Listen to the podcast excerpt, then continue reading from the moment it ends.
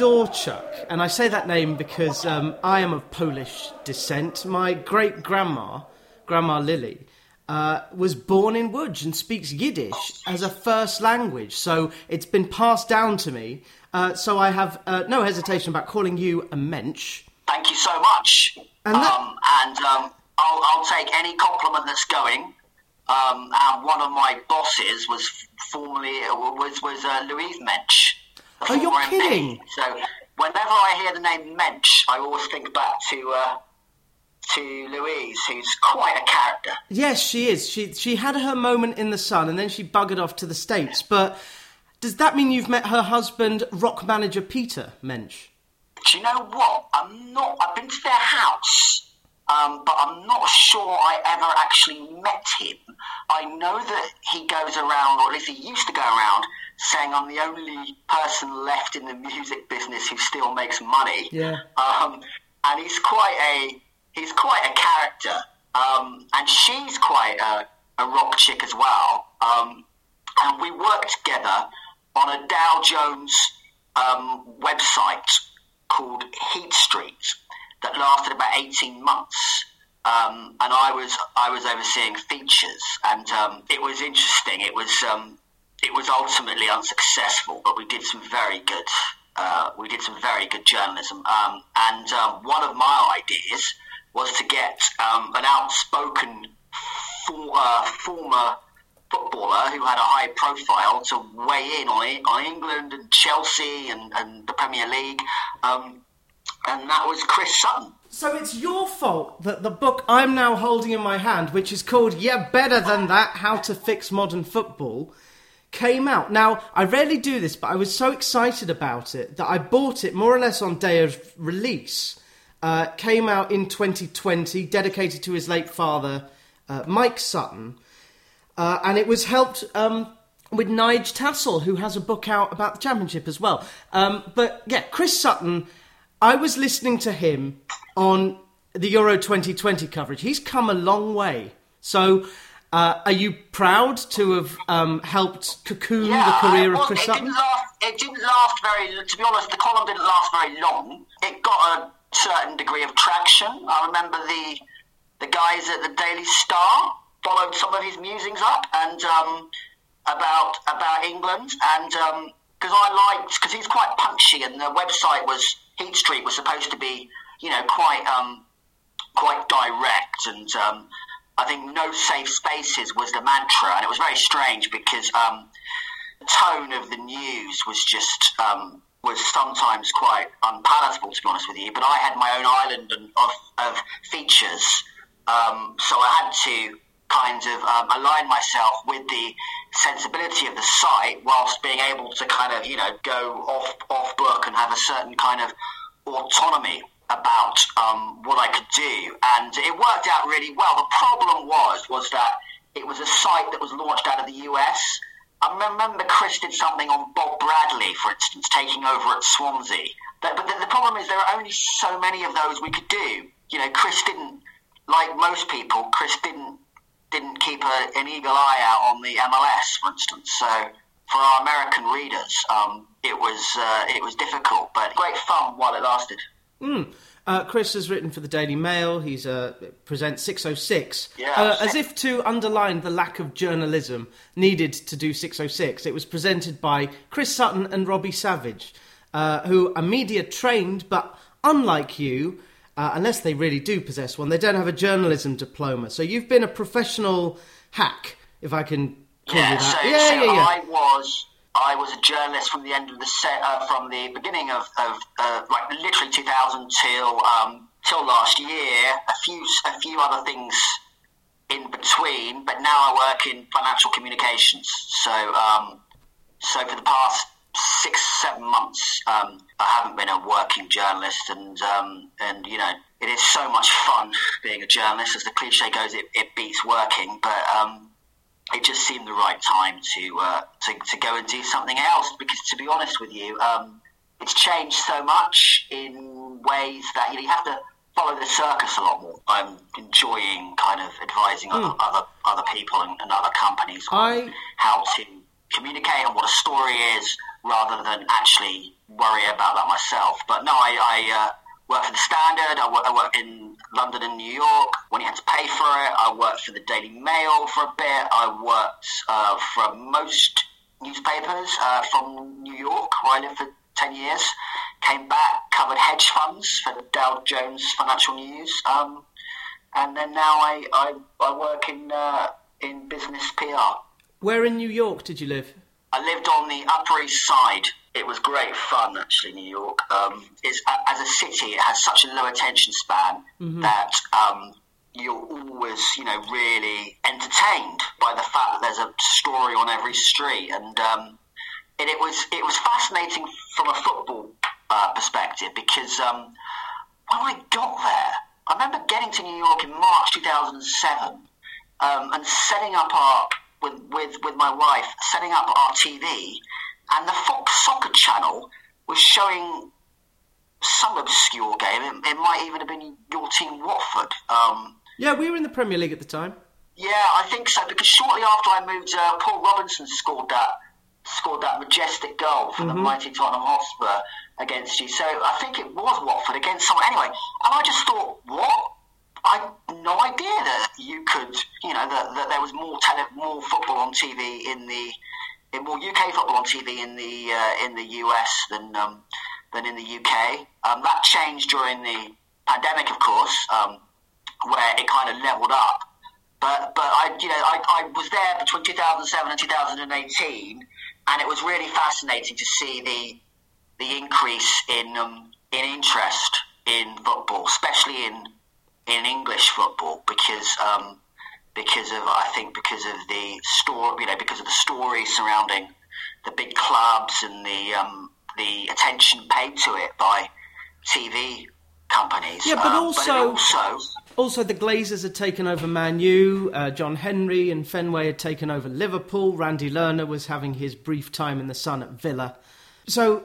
Yeah. The American aspect of things, but the one thing that we hope to do is have a kind of British invasion with the women's game, which kicks off around the time this comes out, because this will go out uh, in the middle of September. Um, so the the Women's Soccer League will be in full swing. Do you think that American sport networks will treat women's football in Britain in the same way? Britain or America? Uh, in America, given that women's football is so huge in America, in, I mean, it dwarfs yeah, yeah, what's think, going on here. Absolutely. I think traditionally, how can I put it? You haven't had the challenges and the prejudices haven't been so ingrained in, in regards to women's football um, in the US. But what you do have is because there's been such a exponential um, increase in coverage of the men's game in the US, you've now got an issue of, which I think you also have in the UK as well, of just um, of bandwidth almost. Yeah. So you know, people are quite passionate in the US about their Premier League teams, Premier League men's teams.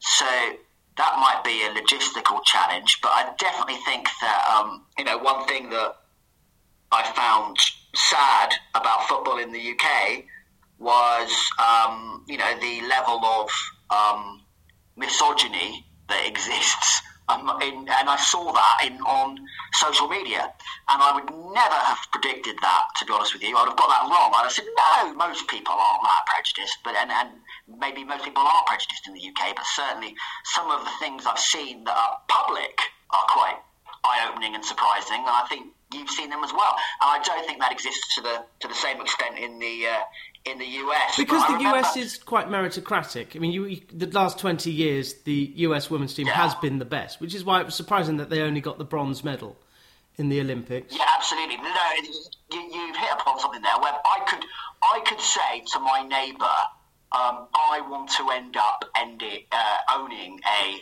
football club in the UK.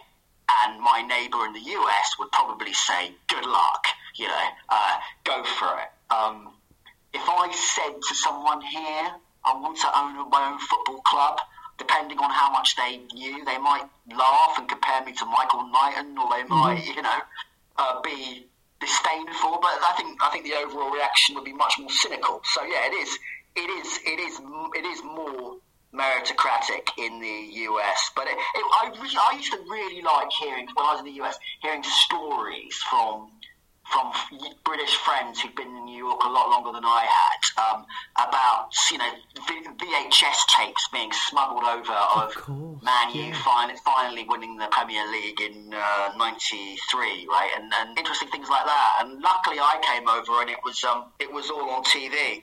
One of the things I really liked in the uh, in the U in New York was bumping occasionally bumping into English foot footballers, whether oh, that was on whether they were on holiday. I remember um, I remember encountering Dean Saunders in Bloomingdale's, and um, Dean Saunders doing a double take at someone recognising him in in Manhattan. Yeah. It was um, it was always quite amusing when you'd uh, kind of have brushes with with English footballers in in, yeah. in Manhattan. This sounds like a Danny Baker feature. Sounds like one of the things you go. Have you ever bumped into a footballer in in a, in a shopping mall somewhere far away from where they play.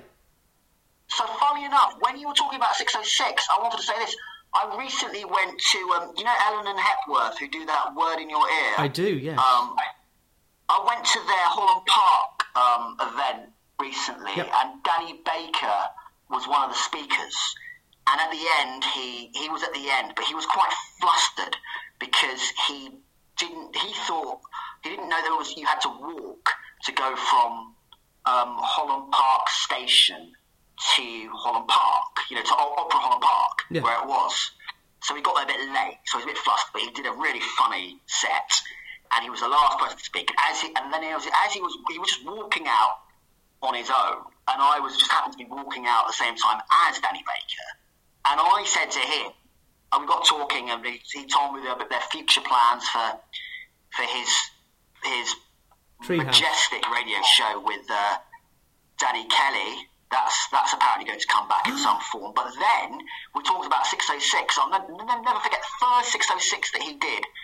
Andy Townsend uh, rang up to complain about the referee.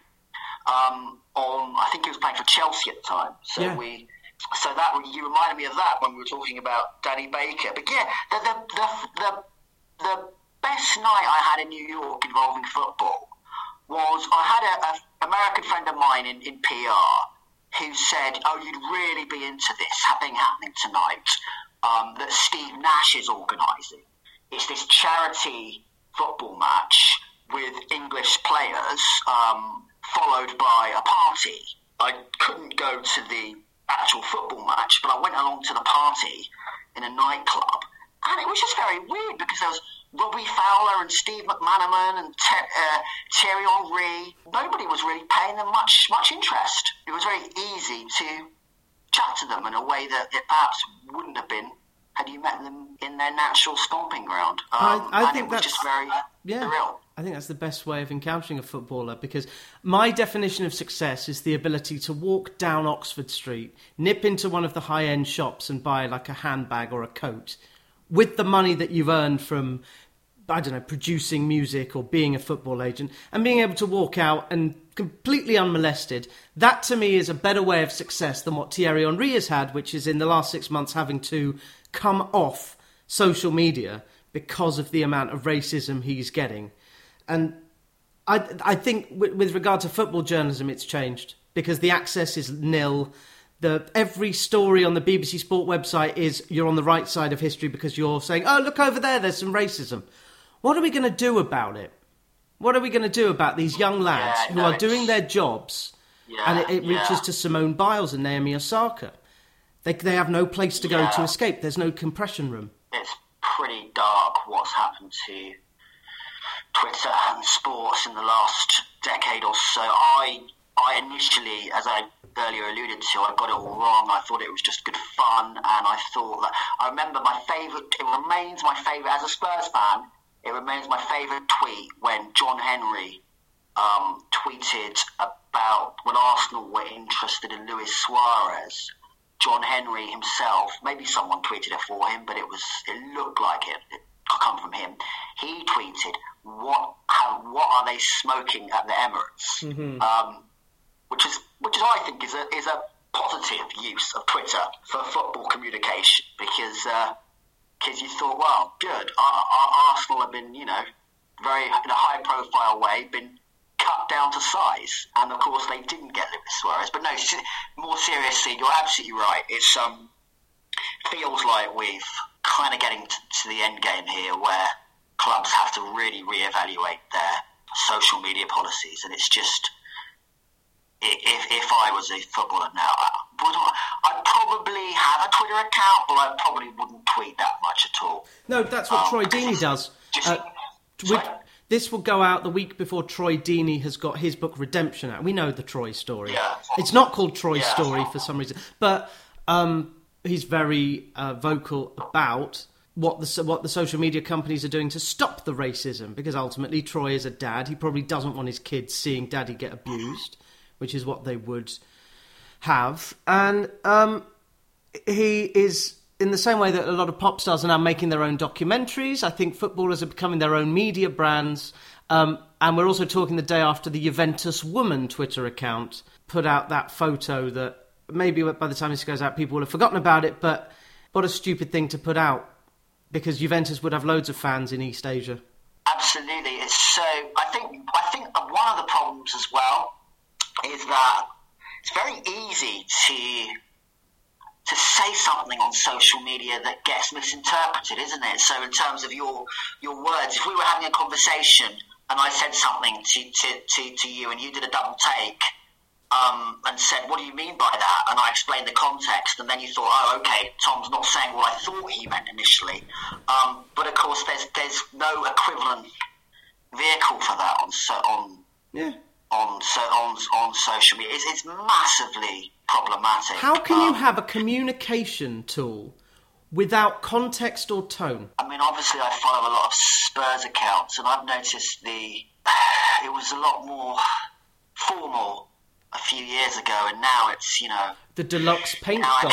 occasionally, I see something, and, I, and, they're trying to be funny or something, and it just doesn't doesn't quite doesn't quite work, or they kind of announce these obscure partnerships as well. Um, and you're thinking, you know, don't don't do that. And yeah, sometimes, but you know, sometimes I'll I'll fall for it, and sometimes I'll I'll say, okay, well, I'll just you know, I'll just read the comments under the global tire company announcement um, for my own amusement. Um, but it's not healthy.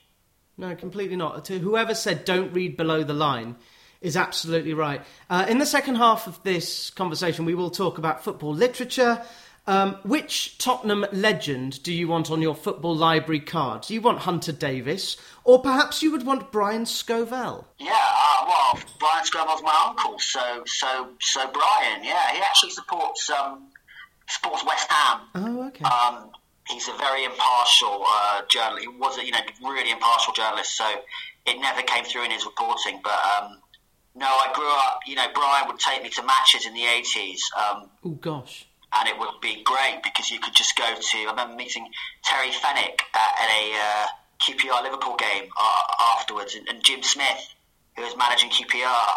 Um, that was one of my earliest games. Um, so it was a wonderful, um, wonderful introduction that he gave me. I remember the Norman Giller interview I heard. Ted Croker came up, and I remember being in the car with Brian and his late wife Audrey on the day that launched. And I remember, I don't think I met Ted Croker um, as a kid. I met Trevor Brooking as a kid because Brian did, did, his book and, and took me to a signing. But I didn't meet. I don't.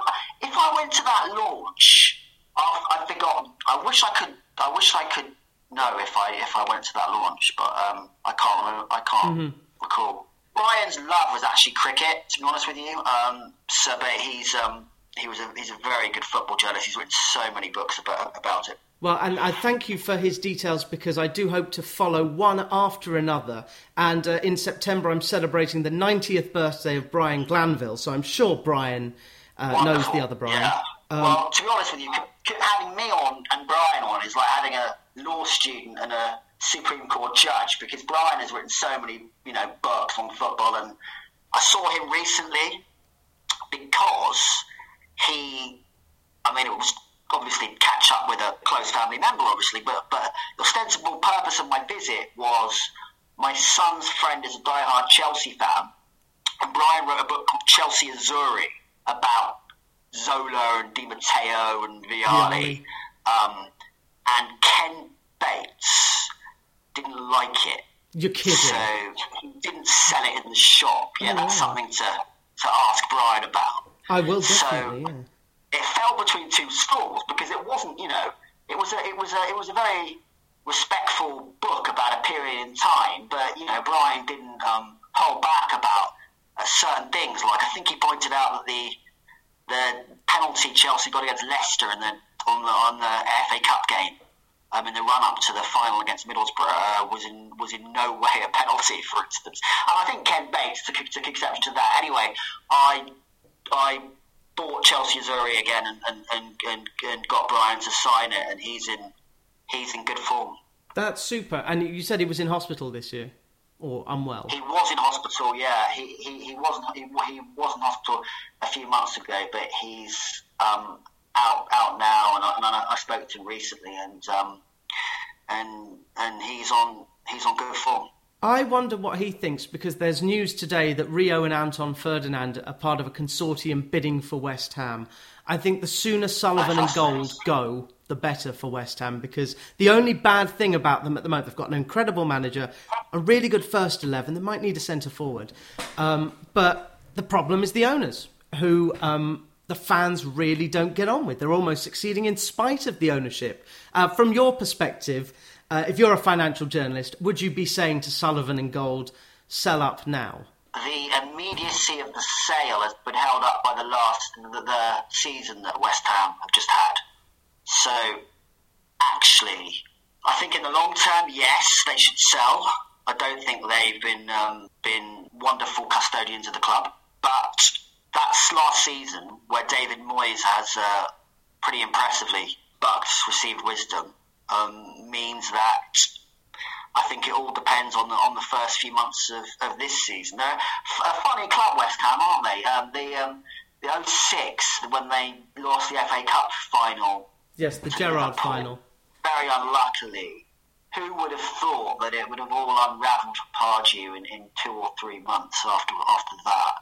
So things can turn on a dime, as they can for every club, but especially especially at West Ham. Uh, Daniel Daniel Hurley's brilliant book about the Mascherano Tevez season, where Pardew left and Curbishley came in, um, is superb. Um, and it's one of the many books in the football library that deals with a particular moment in a particular history of the club. And um, I want to finish this first half by talking about uh, the team where to dare is to do, and where George Mendes is already salivating over the prospect of spending all the Harry Kane money on some of his clients. So we're talking on the 6th of. August. Um, you reckon it's curtains for Kane? Probably, but possibly not. Hopefully not. See, Johnny, this is why I could never be a day to day football journalist because I don't want Kane to go. and my heart says that we're going to see an outcome along the lines of Steven Gerrard staying at Liverpool and rejecting Chelsea overtures. But um, it certainly doesn't doesn't look that that way, does it? Someone, Um, uh, Jonathan of- Wilson, made the point. If you're Manchester City and you've already got Foden, Sterling, and Grealish, if you're Harry Kane, you already know them, and you're playing with De Bruyne, and God bless Tanguy Ndombele and Giovanni Lo Celso, but they're not Kevin De Bruyne.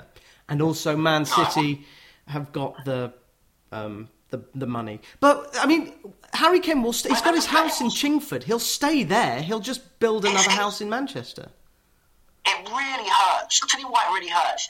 Because Kane leaving Spurs will leave such a hole in Spurs. And I know that people say, yes, but we can spend that money Yeah. on replacements. And But we know how, you know, that was a, a mixed success last time, but it's certainly. It certainly, we're talking, I'm talking about Bale here, obviously. Yes, yes, yes. Certainly took time to flower those signings, and it will just leave such a hole in the club. And you know, we had the Tim Sh- Tim Sherwood era, which ironically actually produced Kane, was just so upsetting. People forget, by the way, that I think that Tim Sherwood's greatest contribution to Spurs apart from arguably Kane, Foster and Kane was good. But um, Villa could capitulated to Leicester early on in that title winning season in such spectacular fashion that I think without that Villa Villa debacle when Leicester came back to beat them, I'm not sure Leicester would have would have won the the, the title that season.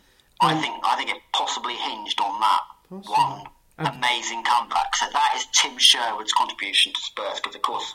Mm.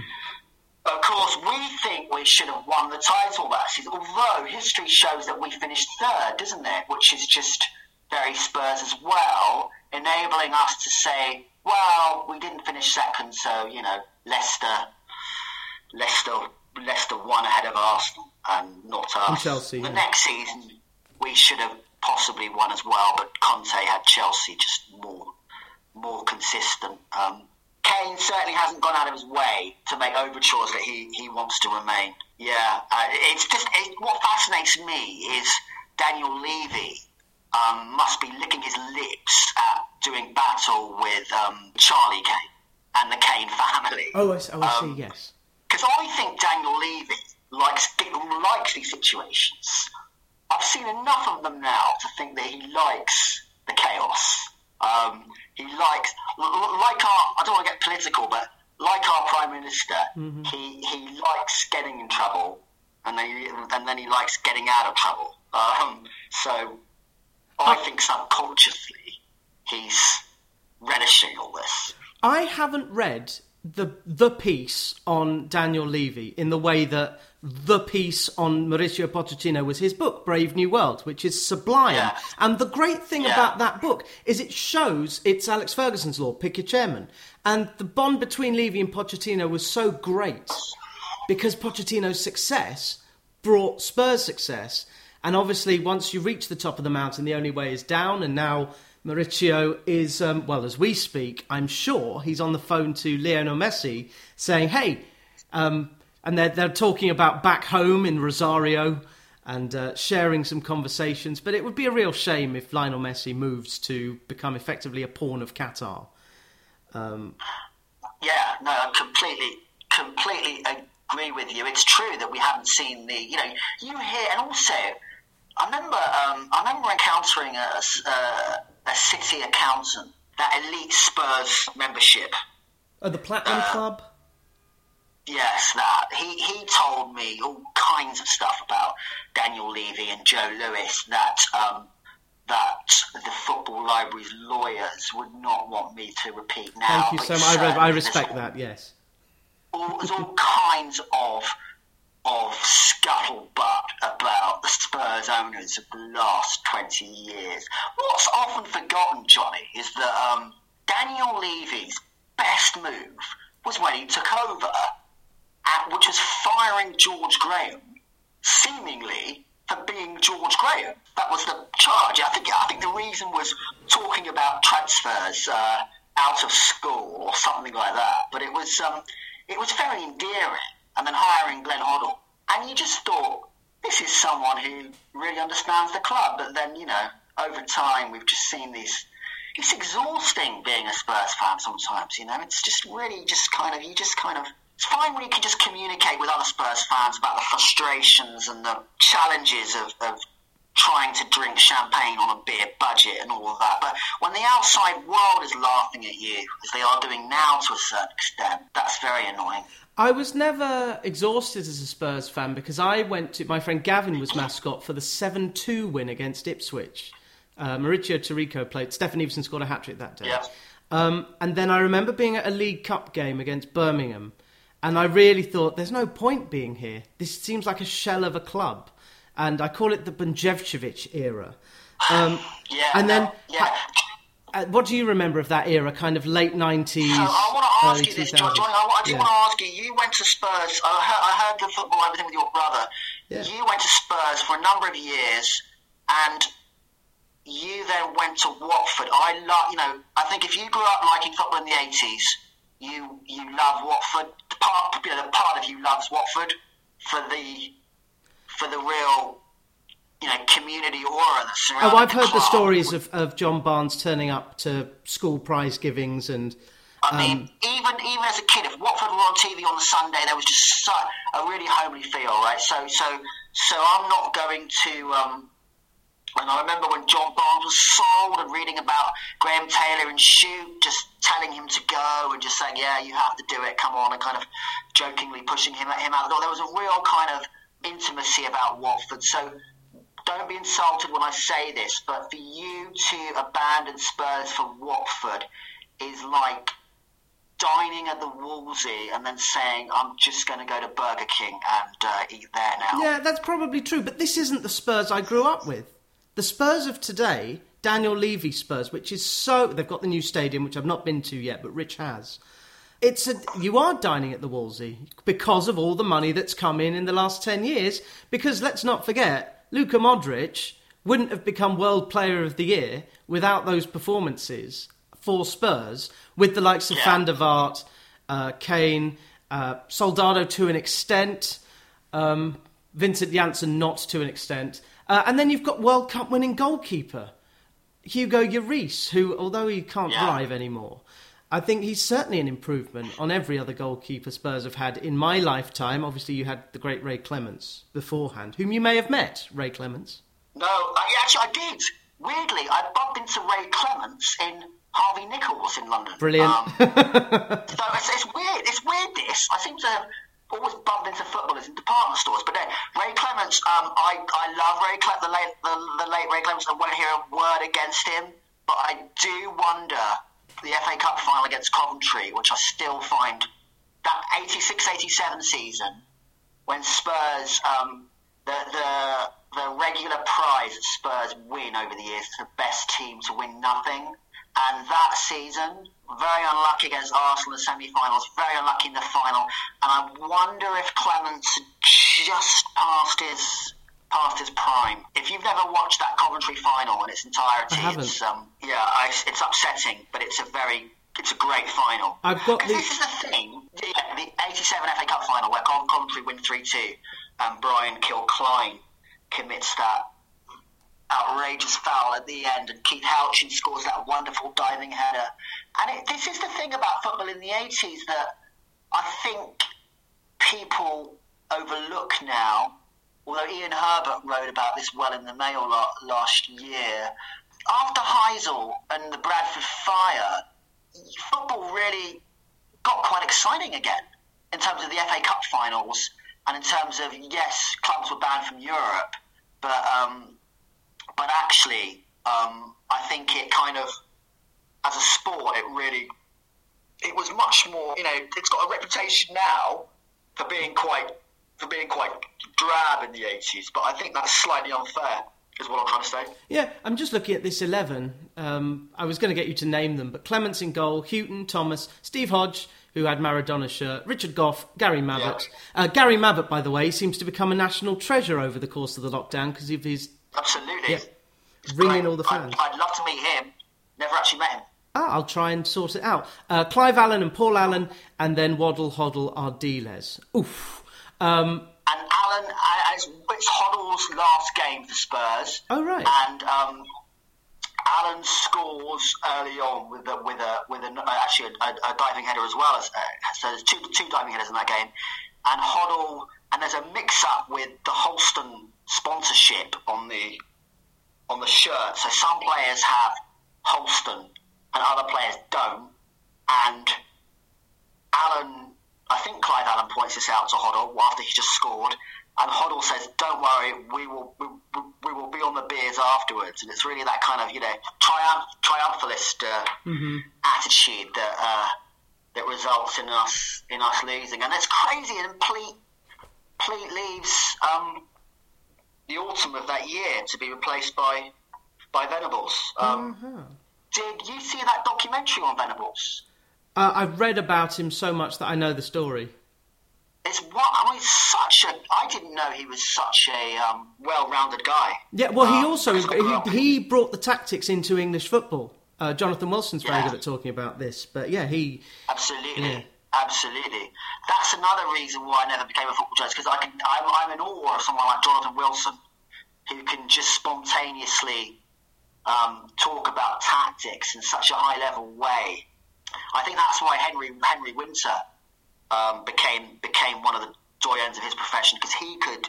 You'd read his pieces in the Independent and the Telegraph growing up, and just think, wow, this this is just an on the whistle match report that's that's so astute. Um, and I think you could you as a journalist you could have got you you could have got away with um, pointing out about someone getting sent off and, and or you know, what I'm saying is you could find your way around that.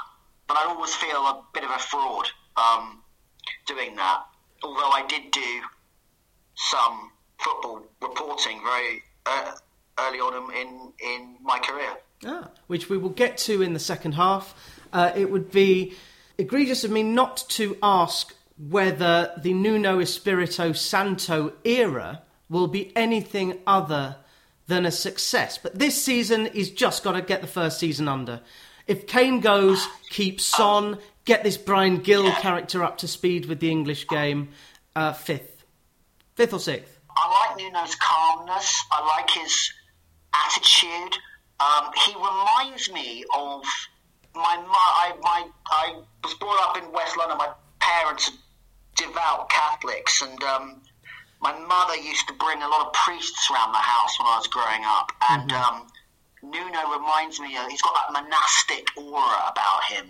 Um, he reminds me of one of the you know of a priest that my mother. He'd look good in a cassock. Would bring around. I wonder how spiritual Nuno is, but he certainly he certainly conveys exactly. He he, he, he conveys that kind of. Uh, missionary purpose. So, so um, it'll be fascinating. The other thing about Nuno is he's a bit of a chameleon, isn't he, in terms of his tactics? So mm. you look back at um, Wolves, and, and, and Wolves are playing much different tactically to the clubs prior, he was managing prior to that. So um, you wonder, of course, Mourinho talk the talk about adapting to the Spurs style, and then uh, mm-hmm. nope the rest we know. But um, it'll be interesting with Nuno to see um, to see what happens. And, you know, what is the that's that's another thing I've never quite worked out. Um, you know, we give we used to give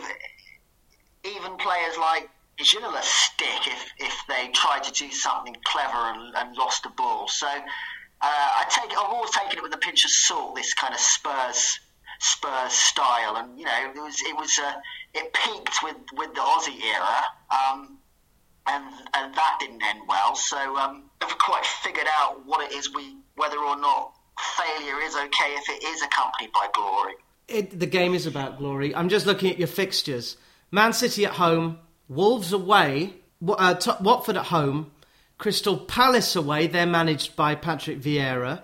Chelsea at home, and this weekend coming, it's my dad's birthday on uh, this Sunday as you listen to this. Do you know the fixture? Super Sunday, September 26th? Ooh, is it Arsenal Chelsea? Arsenal Spurs. Arsenal away. Yeah. What, which is a great game to celebrate Brian Glanville's 90th, uh, which is on the Friday. Uh, and this chat wow. goes out that week. So we will take a quick break and we'll come back after this.